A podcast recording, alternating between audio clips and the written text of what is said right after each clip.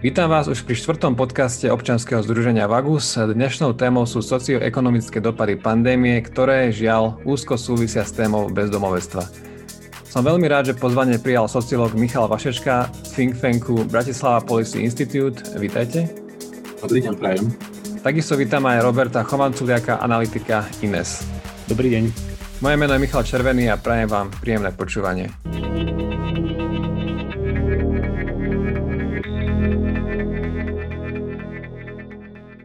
Chcem sa vás pýtať, či, či samotná pandémia a opatrenia, ktoré sú nevyhnutne s ňou spojené, súvisia s potenciálnym nárastom počtu ľudí bez domova. No, ja sa musím priznať, že som vyučený ekonóm a nie som až taký odborník na tému bezdomovectva.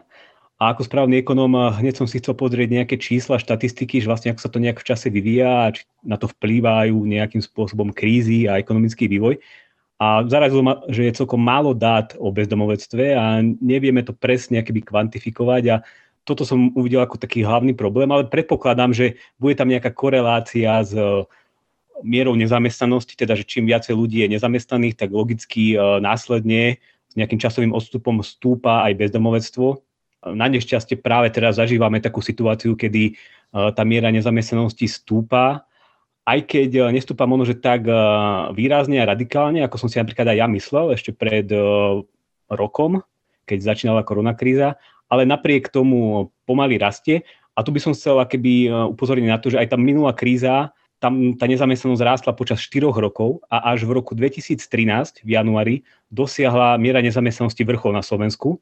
Tu si možno, že posluchači nepamätajú, ale tu sme mali mieru nezamestnanosti viac ako šestnásť percent. štyristo dvadsaťpäť tisíc ľudí bolo bez práce.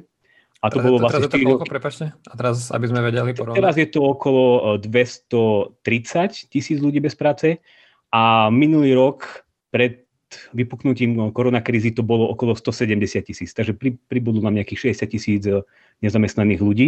Ale chcel som upozorniť na to, že aj keď ten náraz nie je taký výrazný, tak ak to bude pokračovať tak ako minulá kríza, tak ten vrchol uvidíme pravdepodobne až v nasledujúcich rokoch a zvyšovanie miery bezdomovectva tiež až následne, keď ľudia sa dostanú do nejakých finančných problémov. Čiže týmto môžeme povedať, že ekonomické problémy cel, celé krajiny súvisia s počtom nárastu ľudí bez domova, pán Vašečka?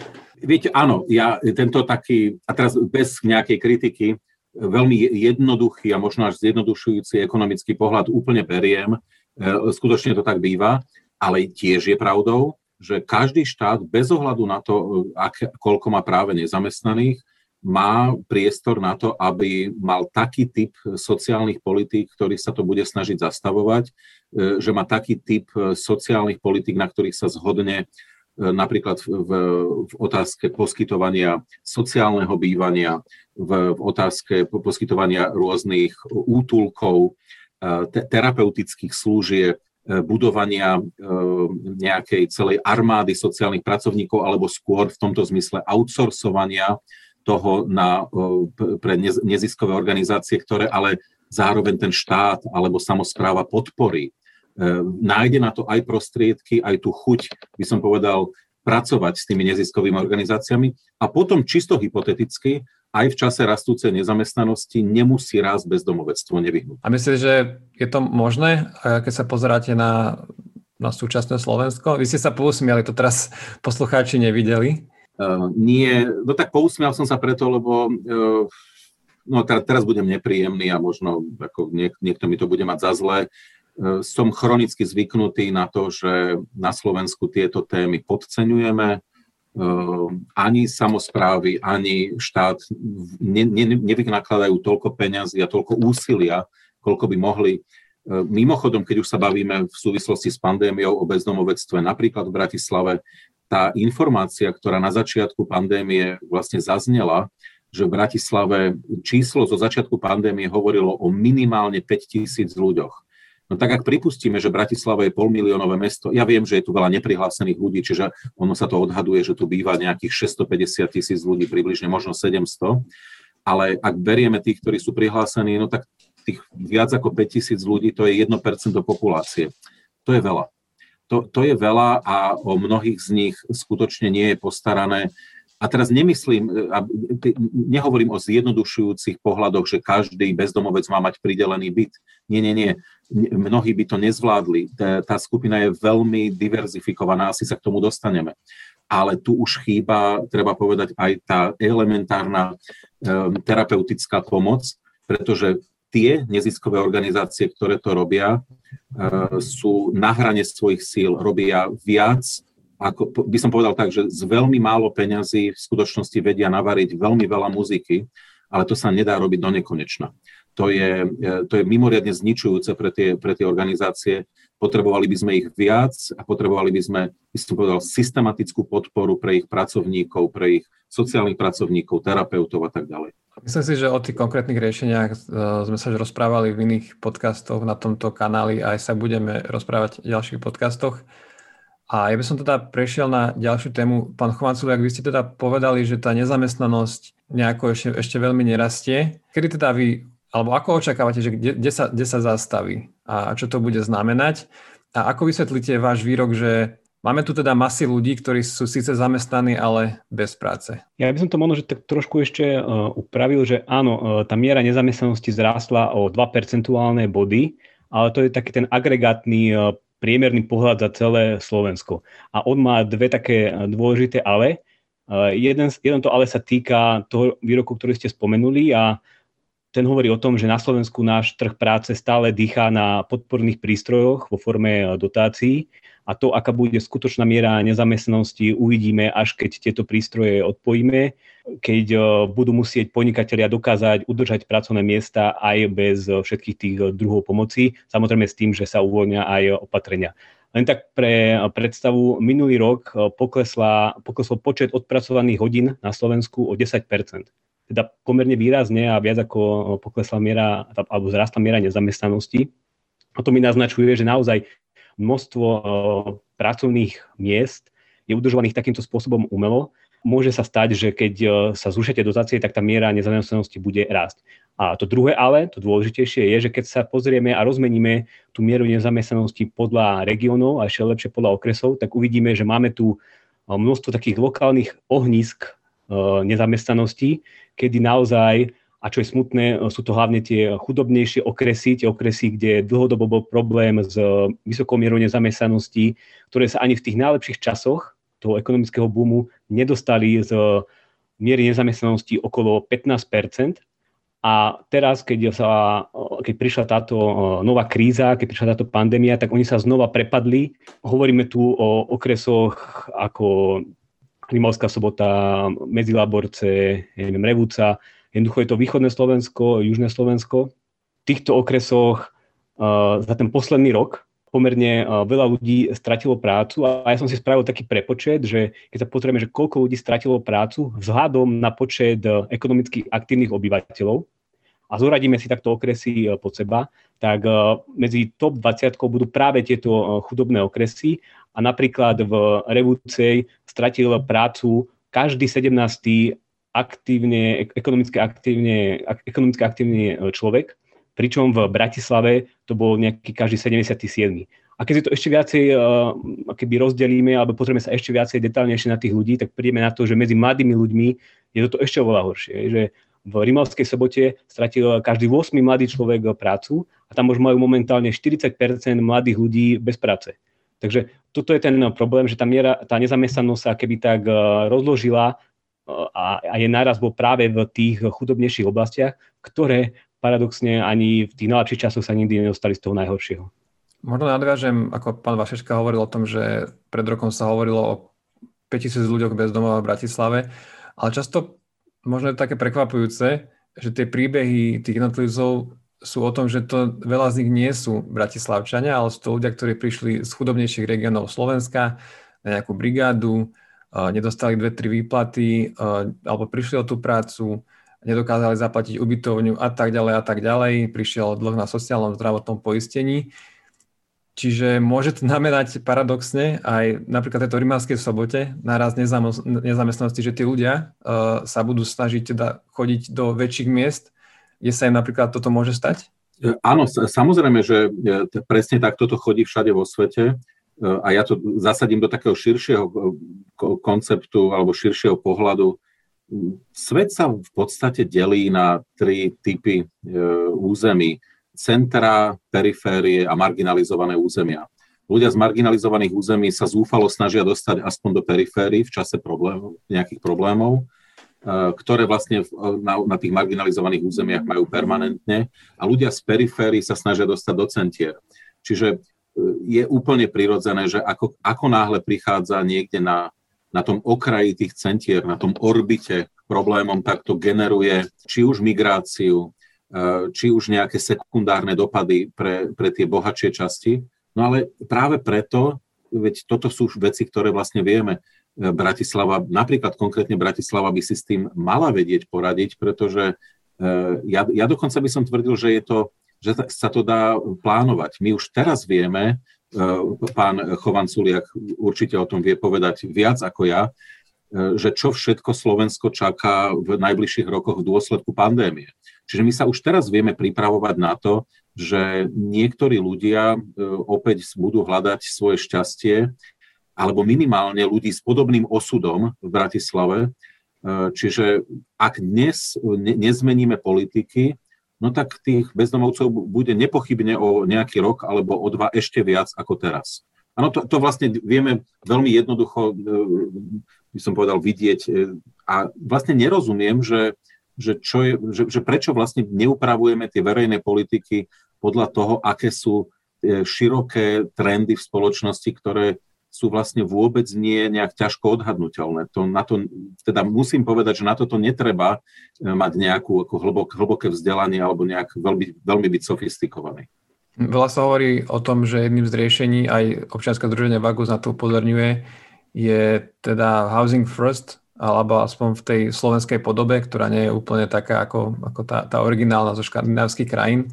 Ale keď si prečítame, že ide hlavne o to, aby teda mesta dávali svoje nájomné byty na tento účel, a keď vidíme, že Bratislava má maximálne dvetisíc nájomných bytov, akože celé, celý magistrát, stále rastú ceny nových bytov, hypotéky a treba si vyššie brať, tak toto vyzerá byť neriešiteľné minimálne táto vec, alebo dá sa to aj inými vecami ešte nejako výraznejšie ovplyvniť? Viete čo, ja začnem, na, na, na toto je asi viacero odpovedí, ja začnem tým, že e, pri pohľade na riešenie bezdomovectva si vlastne každé mesto, štát, e, samospráva musí najprv zodpovedať, že čo chce primárne riešiť, že čo je to, e, čo ju najviac trápi. E, ja osobne si myslím, že na rozdiel od situácií spred povedzme pätnástich rokov sa situácia zmenila v tom zmysle, že to zjavné bezdomovectvo osoby pres, bez prístrešia a osoby bez obydlia dnes už sú väčšou výzvou pre,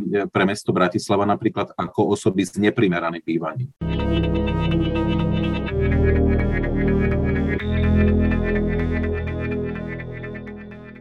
Ja by som možno prešiel späť k ekonomike. Pán Chovanculiak, opäť sa zvýšila minimálna mzda, a to už na osemstoštyridsaťdva eur. Vy ste veľkým kritikom zvyšovania minimálnej mzdy. Tak mám takú otázku, že či je zvýšenie minimálnej mzdy dodanie istoty pracujúcim, ako sme to teda roky počúvali od, od bývalých vlád, alebo naopak, ako upozorňovali e, takí tí pravičiarskí oponenti, je to spúšťačom práce na čierno.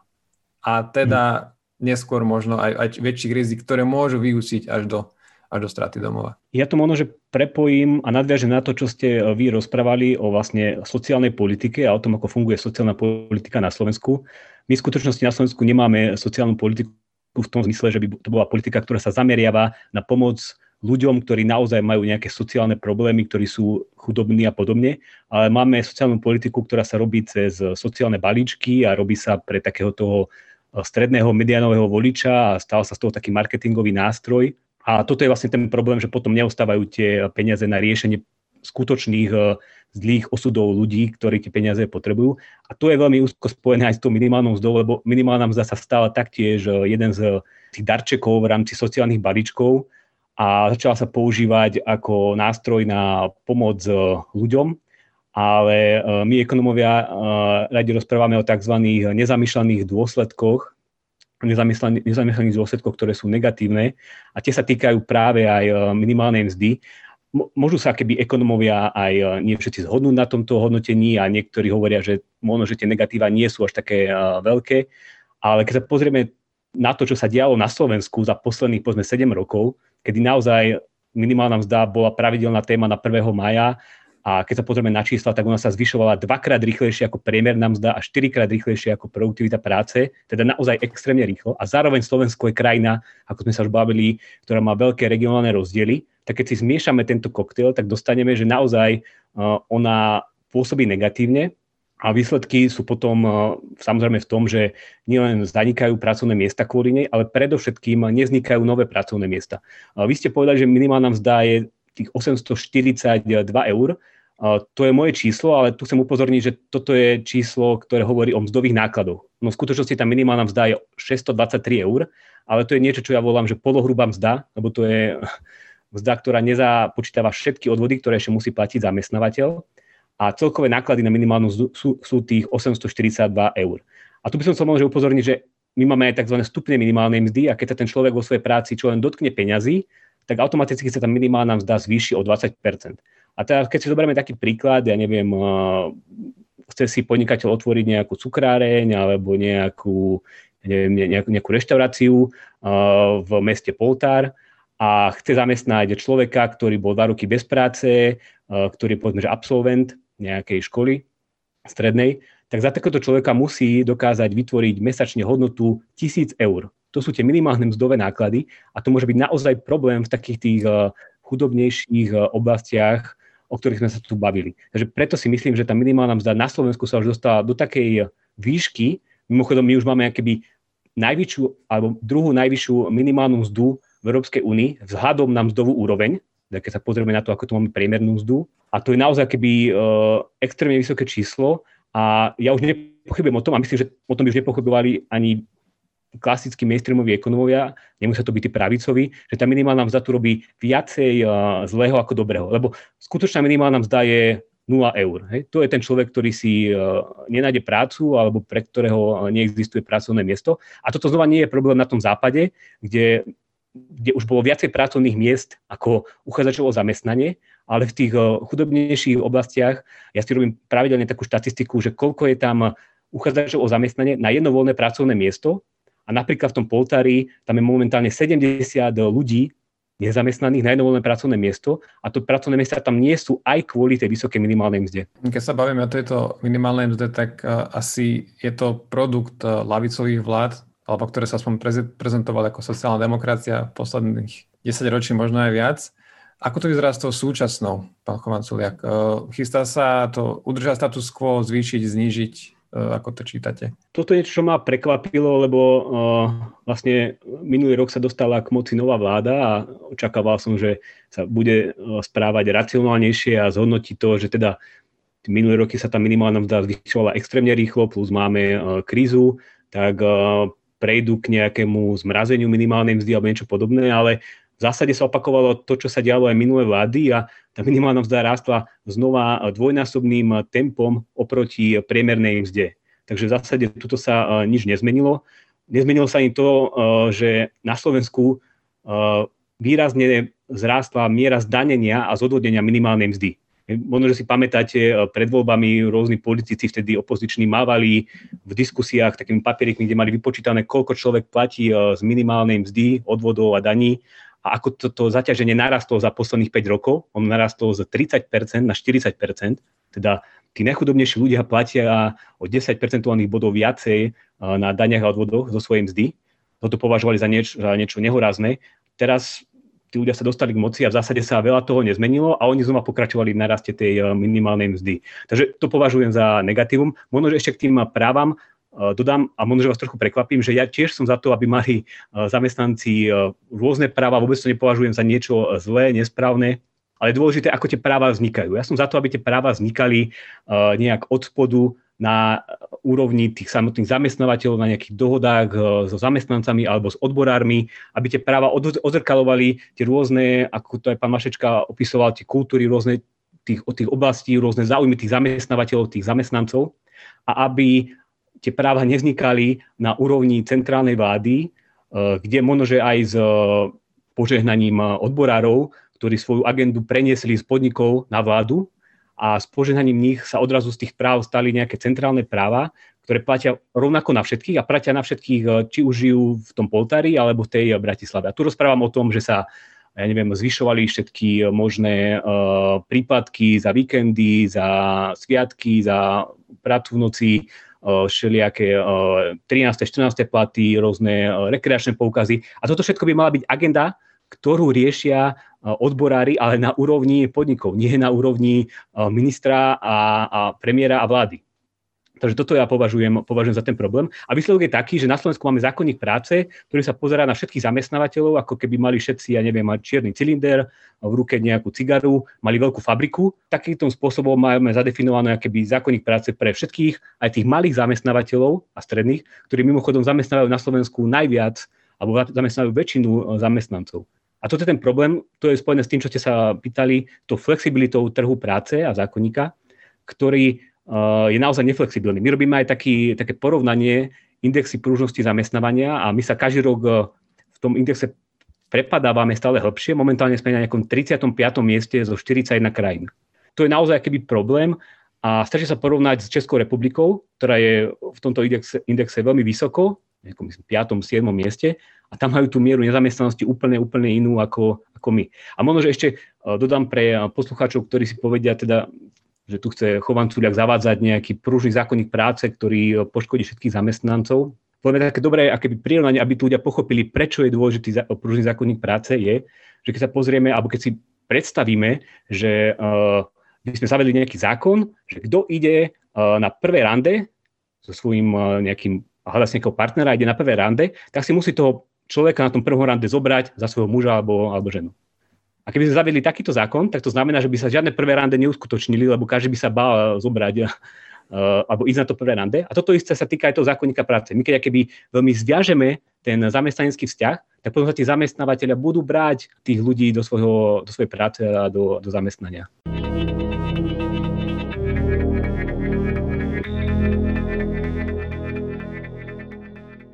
A keď sa pozrieme na tú súčasnú situáciu a zoberieme si napríklad tu zamestnanec nejakej fabriky alebo väčšieho podniku, a, alebo teda stredného, keď hovoríte, že to je to, tí teda zamestnávajú najviac, a potom nejaký taký živnostník, ktorý prišiel aj o nejakú prácu kvôli pandémii, tak u ktorého je väčšia pravdepodobnosť, že upadne do, chud- do chudoby? Ten, ten, ten malý živnostník alebo ten zamestnanec stredného podniku vzhľadom na pandémiu? Ak je to otázka na mňa, tak uh, myslím, že určite väčšie problémy má ten živnostník a ono to akéby vychádza aj z samotnej tej definície živnosti, že to je vlastne akéby nejaký uh, kvázi podnikateľ, ktorý si aj platí povedzme nižšie odvody, uh, tým na, sebe, na seba berie väčšie riziko, uh, ktorý není krytý tým hrubým zákonníkom práce, ktorým je krytý uh, zamestnanec a z toho mu vyplýva povedzme väč- väčšia nejaká čistá mzda alebo nejaké, uh, nejaké, nejaká kompenzácia toho, že nesie to rizika v tých dobrých časoch, ale samozrejme musí byť schopný sa o seba postarať aj v tých uh, horších časoch. A zoberme si rodinu, kde jeden z jej, z jej živiteľov prišiel o prácu alebo má nižší úväzok a teraz zrazu nevychádzajú peniaze na hypotéku alebo na sociálne zdravotné poistenie. Je tu nejaká, nejaké záchranné lano pre týchto ľudí, aby, aby nezačal vznikať dlh a už ďalej vieme, čo sa, čo sa deje a prečo tí ľudia končia tak, ako končia, ktorí začnú s tým dlhom na, na nájomnom, na zdravotnom poistení a tak ďalej? Nie, nie sú na to odpovede, ktoré by boli záväzné. Sú na to veľmi rozdielne pohľady. Ľudia povedia, že na isté situácie sa treba vedieť poistiť, treba byť, vedieť byť zodpovedný.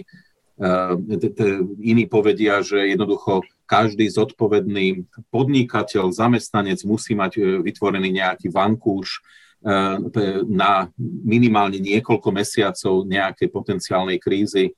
No ja väčšinou odpovedám tak, ako žijem ja. Ja teraz nebudem to vôbec ideologizovať.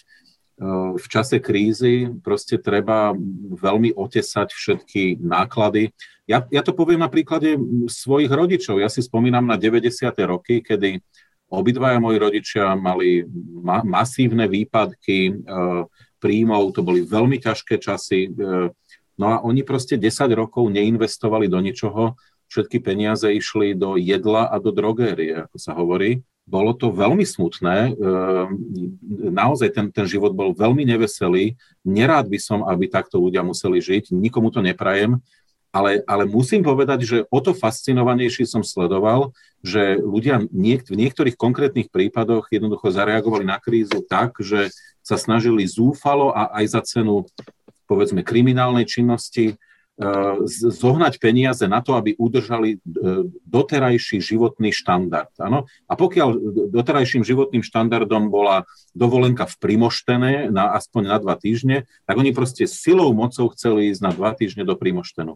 A, a ja, v to, viete, ja v tomto som možno trošku asketickejší, že jednoducho treba sa prikrývať takou perinou, na akú máte.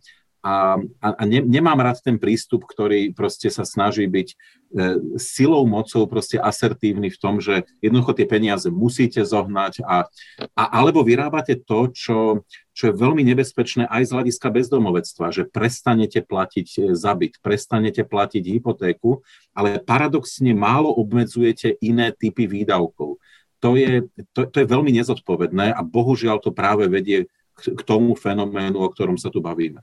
No, Chovancu, tak vy budete vedieť lepšie, ale ja čo tak z diaľky sledujem konkurencie, teda denník E, kde ste aj vy prispievateľ, tak tam sa sem tam mihne taký graf, že Slováci prekvapujúco, že neklesla, zdá sa mi, že spotreba, tak ako sa možno očakávalo. Ako si to vysvetľujete a môžete to aj spresniť, tento, tento, túto moju otázku. Áno, áno, je to tak. Na Slovensku nepoklesla spotreba a neprekvapilo to iba mňa a vás, ale aj ďalších ekonomov, lebo v iných krajinách poklesla.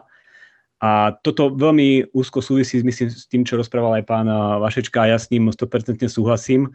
Ono je to spojené aj s tým, že na Slovensku máme problémy s niečím, čo sa nazýva finančná gramotnosť, s nejakým manažmentom svojich príjmov, svojich výdavkov, svojim, svojou schopnosťou šetriť si na horšie časy, časy a nejak investovať do budúcnosti, keď ľudia pôjdu povedzme na dôchodok.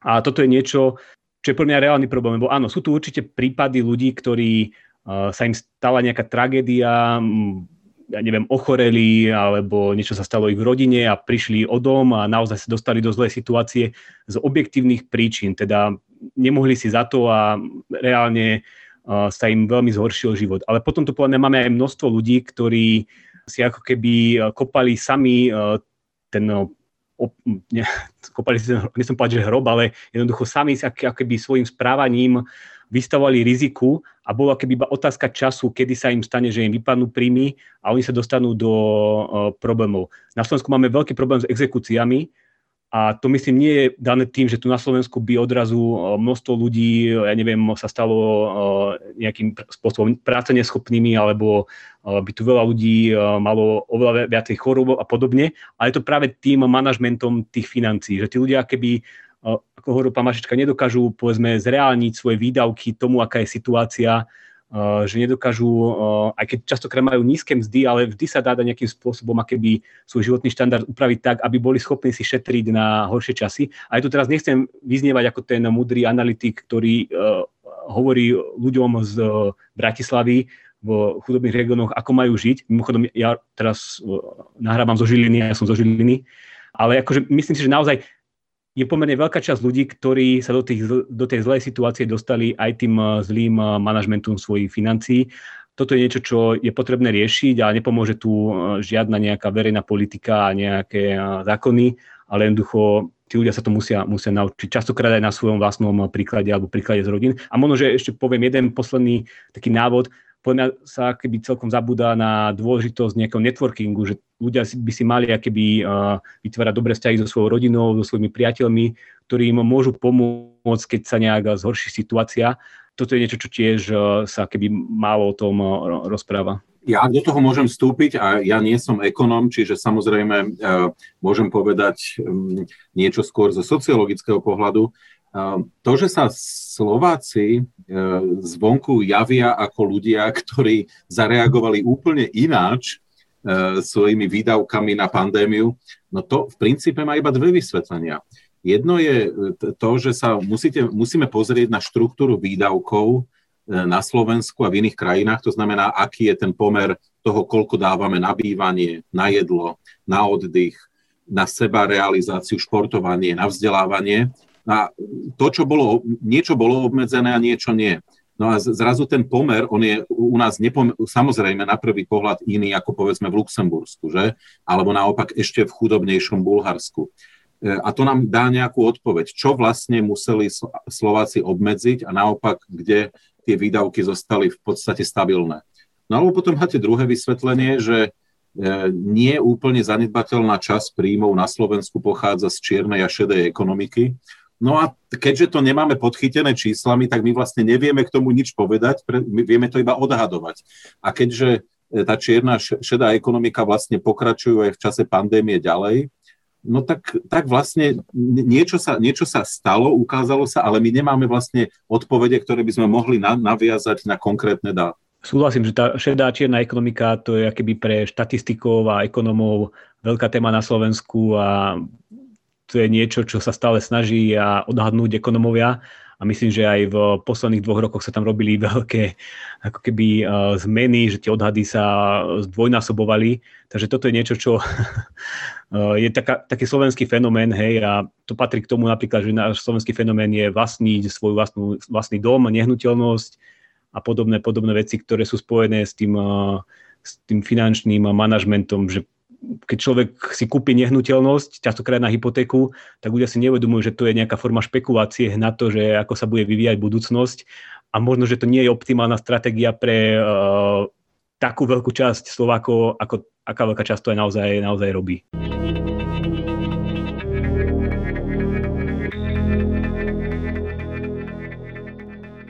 Dobre pani, tak to, tým sme vyčerpali témy dnešného podcastu Občianskeho združenia VAGUS. Ja dúfam, že všetky tie veci, ktoré sme tak pomenovali, teda vy dvaja ste pomenovali, dopadnú lepšie, ako, ako vyznieva z tohto podcastu a že nebudú mať, nebudú mať pandémia až taký vplyv na bezdomovectvo a na, a na chudobu na Slovensku. A ďakujem, teda, pekne, dúfam tiež. Ja môžem iba povedať, že ja, ja nie som pesimista, to, to teraz, pán Červený, vy ste nám povedali, možno sme zvyzneli negativisticky. Ja, ja, no ja, som, ja som teraz v takom, takom celom, takom celom splíne po tomto podcaste. Áno, nie, ja, ja iba, ja som vlastne, keď som vlastne o tom premýšľal, aj snažil som sa odpovedať na vaše otázky, ja vlastne vždy sa snažím poukázať skôr na nejaké nekonzistencie v prístupoch. Ja som sa tu snažil poukázať na nekonzistenciu, napríklad aj mesta Bratislavy v prístupe k spolupráci s neziskovými organizáciami, kto má byť vlastne prioritou. A pán Chovanculiak vlastne robil to isté z ekonomického pohľadu, kde napríklad poukazoval na to, že tí, čo majú pocit, že pomohli zásadným spôsobom ľuďom v tom, že vyhnali tú minimálnu mzdu do nejakých výšin, no tak vlastne paradoxne mohli poškodiť. A, a u niektorých konkrétnych ľudí to dokonca môže viesť až k prepadu do chudoby, lebo jednoducho si to miesto nenájdu, lebo napríklad v tých chudobnejších okresoch ľudia, tí podnikatelia im nemôžu, nemajú z čoho ponúknuť tak vysokú minimálnu mzdu. Áno, čiže vlastne je to stále skôr o tom, že buďme, buďme reflexívni, lebo každé riešenie má nielen jednu proste ako stránku, dobrú alebo zlú, ale má spústy ďalších e, nezamýšľaných dôsledkov toho správania, ktoré vlastne sa dajú predpokladať, nemusia nastať. Oni, oni, my o nich vlastne vieme potenciálne, tak skúsme sa navzájom počúvať. Tak pekné posolstvo na záver.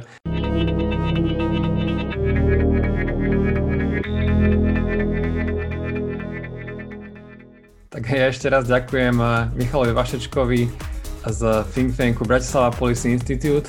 No, ďakujem veľmi pekne za pozvanie. A Robertovi Chovanculiakovi, analytikovi Inés. Druhýkrát ďakujem aj ja veľmi pekne. Moje meno je Michal Červený a počujeme sa niekedy na budúce. Do počutia.